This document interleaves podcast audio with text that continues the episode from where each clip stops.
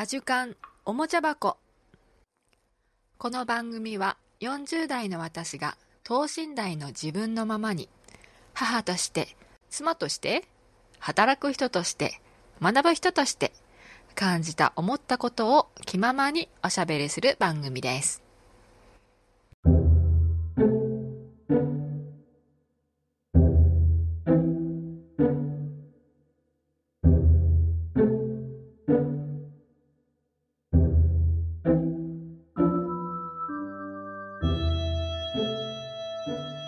さんこんにちは。こんばんは。おはようございます。お元気ですか？えー、と今週はなんか東京もまたね雪が降るという予報になっているのでちょっと木曜日なんかなんか大雪になるかもみたいな予報なので木曜日に入れていた車の点検持っていく予定を入れてたんですけどもそれもあの延期にしましてみたいな感じでちょっと,、うん、と雪が降ってくる前にいろいろ用意したり買い物とかね行っとかなきゃなと思いながら。そうあの新しい車をてか新しいっていうかあの中古のね車を、うん、と前乗ってたものがもうあの手放すってことで手放してでもやっぱりなんだかんだ必要だったのであのまた安い中古のやつを1つ買って、うん、乗るようになったんですけどもそのね冬用のタイヤをあのまあそんなにコロナ禍だしお出かけもあんまりしないからそれに雪の日は乗らなきゃいいやってことであの冬用のタイヤを買ってなくってなのであの雪の日は動けません っていうことなので、うん、そうね準備しとかなきゃなみたいな感じなんですけれどもはいそんなこんなの今日ですけれども。皆さんいかがお過ごしですか、うん。えーと、私は先日ですねあの生きがいフォーラムっていうのに参加しまして、うん、生きがい？生きがいっていう言葉ねあのちょっと本当にちょっと前まではなんだそんなあのなんかおじいさんとかおばあさんみたいな感じだなみたいな 風になんとなくこう感じていて、うん、私には関係ないなって思ってたワードの一つだったんですけれどもなんかあの急にピンときましてピンときたっていうか急にあの輝いて見えるというかその私の心に刺さってくる呼ばれてるぞそこに行かなきゃみたいなのを感じましてあの参加してみたんですけれども、うん、やっぱりズバリ私が求めているものがあったなと、うん、思ったりして、うん、うん、新たな発見と学びと感動とそれから、うん、ぐさっと刺さるものがあったりとかね、うん、本当にあのいい時間を過ごせたんですけれども、うん、なんだろうそういうふうにあのそれまで興味がなかったけれども急にあの見えるようになったりあの魅力的に感じるものっていうのは結構ねあの生きててその自分の周りに溢れてるなっていう風に、うん、最近最近っていうかここの数年、うん、すごく感じます。本なんかでもねなんかあなんか面白そうとかあ誰々さんが面白いよって紹介してくれた本だからって言ってまあとりあえず買っとこうみたいな感じで。買ったまま全然あの1ページ2ページ読んでうんまた今度読もうみたいな感じで置いきっぱなしの本とかって結構もう多分私何十冊何十冊ですね。何百冊にはならないけども何十冊って本当にもうあの溜まっています。ほんで読まなきゃな読まなきゃなっつってあのお風呂に入るたんびにあの少しずつとっかえひっかえあの自分がその時に読みたいものを少しずつでもいいから読んだりしてるって感じなんですけれども。まあその中でねその時の自分にあのすごく響いてくるものなんかはもうそこでずっとそればっかり毎日読んだりとかもしながらできるだけ早く読み終わろうみたいな感じで読んだりするんですけれども、うん、そうでもないなっていう時なんかとかあと自分のねあのテンション？テンションじゃないな。なんだろうな。自分の心がなんか、あんまりこのインプットを求めてない時とかいうのはあんまり全然入ってこなかったりするのでまあなんとなくこう眺めるぐらいな感じでしか読書できなかったりするんですけれども、うん、今はそのなんだ生きがいのそう生きがいのフォーラムに出てそしたら手元にやっぱりありました「生きがいについて」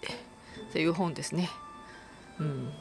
これをまたちょっとずつ読み始めています。なんだろうねその自分のうん。見えるものとか興味が移り変わっていったり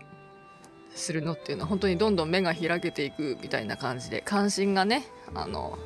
関心が常にそその周りにはあったものでも関心がなければ全然目に入らないみたいな感じでその心のベクトルがそこにこう向かった時に初めてわこんなものがこんなに身近にあったのにみたいな感じで、うん、なんで今まで気づかなかったんだろうとかもっと前からあの学べていたらもっともっと良かったのにって思ったりもするんだけどもでもね結局その自分のなんだ、うん、その成長具合っていうのが、うん、その心のねあのそのはなんて言うんだろうなんて言うんでしょうね。成長具合ですかねやっぱり。その自分自身が変わっていくに従って本当にその価値あるものとして自分が見えるようになって初めて、うん、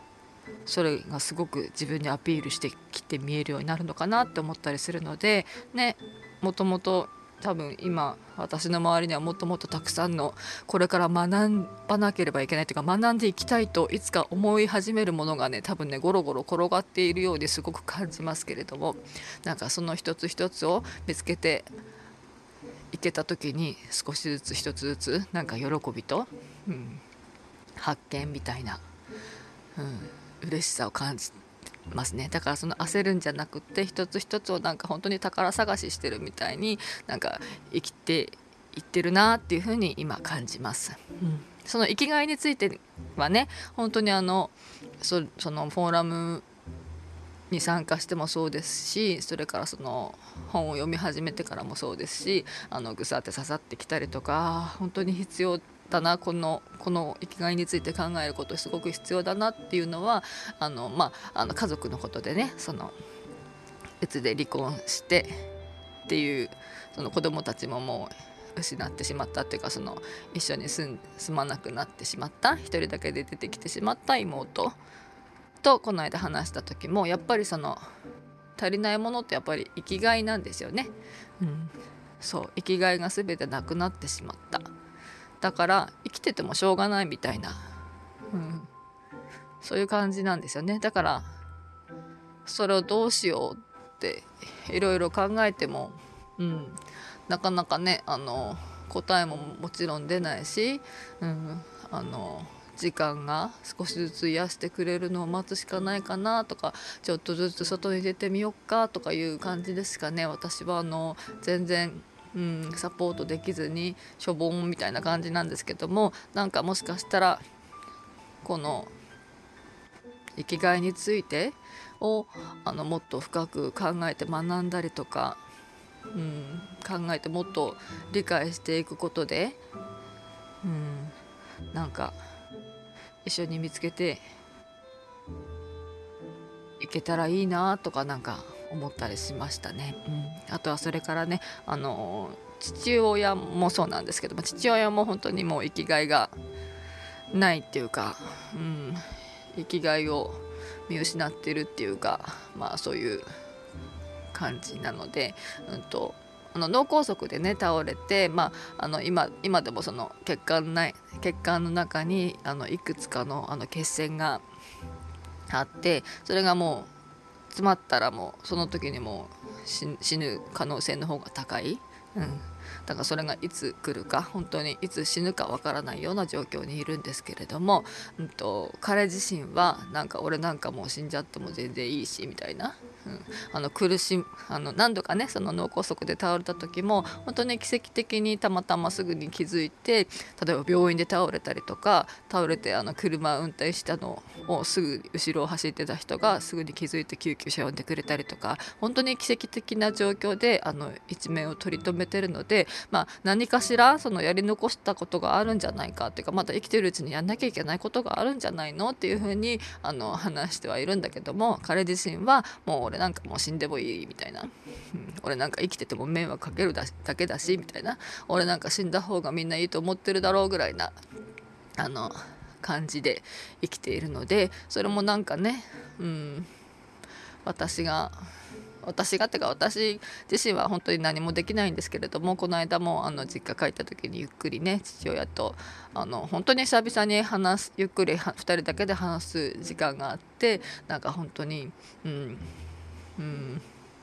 なんだろうな。今まで言えてこなかった思いとかいろんなお話が、えーと、すごくできてなんかねすごく嬉しかったんです。それで父親もなんか、うん、うん、なんかそういう風に言うのは初めて聞いたんですけどもなんかごめんねみたいな話にはなったりとかして、うん、気使わせて悪いなとかいうのも、うん、でもそんなね家族なんだからそんな気使ってなんかないよみたいな話をして。なんか少しずつ少しずつ。うん。ね俺なんか死んでもいいじゃなくてうんなんか生まれてきてよかったなとかいうふうに思思って死んでいければなっていうふうに、うん、別れの時がね本当に近いのはすごく感じているからこそ、うん、穏やかに残りの時間をなんかみんなでこの、うん、素敵な時間をシェアしていきたいなっていうふうに私は思うけれどもなかなかね実際は私も一緒に暮らしてないですし実家の状況はもうすごいいついつ行ってもバタバタゴタゴタゴタなので、うん、人間の数が多い分ねそれはしょうがないことなんだけれどもなんかそうすると本当にもうね常にそこにいてなんかコーチングとかもしたくなりますけれども まあまだまだまだまだ私のこの技量では、どうにもならなかったりもするし私自身がまだまだ成長の段階にいるので。うんただ少しずつそうやって私自身が変わっていくことであの私の本当に近い周りの環境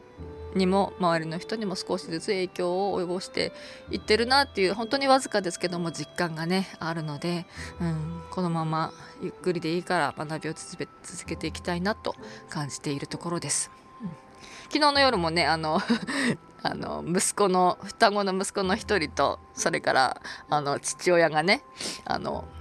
まあ些細なことで始まったので、まあ、大喧嘩っていうかもう子供の方がもうめちゃめちゃ怒って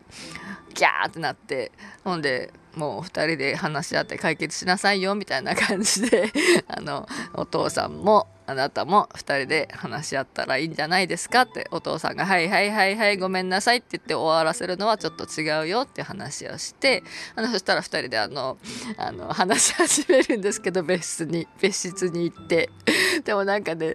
聞いてるとどうやらもう同じところをこのぐるぐるぐるぐるぐるぐるぐるぐるやって全く解決しないっていうか お父さんがちょっかい出してあの子供が怒ってんのにお父さんも全く「はいはいごめんなさい」みたいな感じなんですよね。そりゃそりゃなんかどうなのみたいな感じだったんですけどなのでちょっともうあのすごい寒い部屋にいたのもあったので私がちょっとあの入っていってなんかあの大丈夫？ちょっとあの私が助けようか？みたいなあの一緒にお話しさせてもらえたら母ちゃんは全然何もあの意見もしないしこうしたらああしたらも言わないけどもただあの2人の会話が終わらなそうだからちょっとあの、うん、誘導誘導じゃないけども間に入って2人の、うん、コミュニケーション助けましょうかみたいな感じで結局まあ2人対1 1のグループコーチングみたいな感じになってまあ2人の会話をファシリテートしてたんですけれども なんかねほんと、うん、それで結局、うん、あのなんでそういうことしたの？お父さんみたいな。なんでどうして、うん、そうだよね？みたいな。その大好きだからだよとか。ねそのリアクションが面白くてついついやりすぎちゃったとかね2人で話してたら絶対出てこないような言葉をやっぱりその私が一人あのまあ、コーチ役で入ることでその2人のその素直な気持ちがどんどんどんどん出てこれたりとかするのでほんでそれを聞くとやっぱり相手も変わってきたりそっかってなってじゃあなんかそれまでの怒りが和らいでいけたんですね、うん、それでなんか昨日はうまく解決できてしかも最後にはじゃあもう二度とこういうなんか嫌な思いをしないためにっていうかまあ嫌な思いをしてるけどもそこのそこにはこういうお父さんの気持ちがあったよねってでも嫌だっていうあなたの気持ちもちゃんと伝えられたしどうして嫌かもちゃんと伝えられたしって結局本当にもう全部全部をね話し合って。うん、お互いに気づきも得てで、うん、それをそんなことにならないためにはじゃあどうしようかみたいなところまでいけたので、うん、本当になんかコーチングってパワフルだなって思いながらまだまだ未熟な私でも少しは、うん、あの役に立ってきてるかなと思ったりしました。なんかね本当コーチングはなんか全員もうみんな学べばいいのにと思う。でもやっぱりそのねあの得意不得意もあるしうん、あるからまあとりあえずあのコーチンコーチにならない人でも、うんと、迷ったらコーチに相談する。迷ったらコーチングを受ける。悩んだらコーチングを受けてみる、うん、時間が足りないなと思ったらコーチコーチと話をするとかね。なんか何でもかんでも私も今すごく学びの中にあるのでそのもういっぱいもうコーチにいろんなコーチに触れていろんな話をしていろんな悩みを解決してどんどん少しずつ進んでいってる感じがします。ね本当。あの毎回毎回違うコーチじゃなくてもうこのマイコーチっていうのを本当にね探してつけたいなと思いながらなかなかね、うん、まだ一歩踏み出せずにいますけれども、うん、それはね本当にしたいなと思っていることの一つです。というわけでまたねすごく長くなっちゃってあしかももう1時過ぎちゃったというわけでこれぐらいで終わります。じゃあねまたねバイバイ。